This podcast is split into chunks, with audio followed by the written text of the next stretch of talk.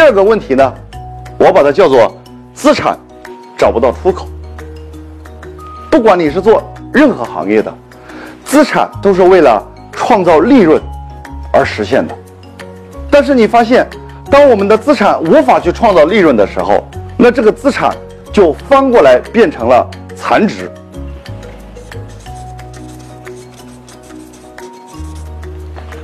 而且当这个资产变成残值的时候，你去处理的时候，你发现这个资产根本就不值钱。于是我们被逼无奈，也要把无用资产给处理掉。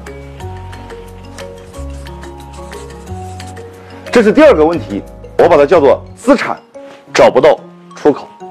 那第三大问题呢，我把它叫做投资找不到出头之日。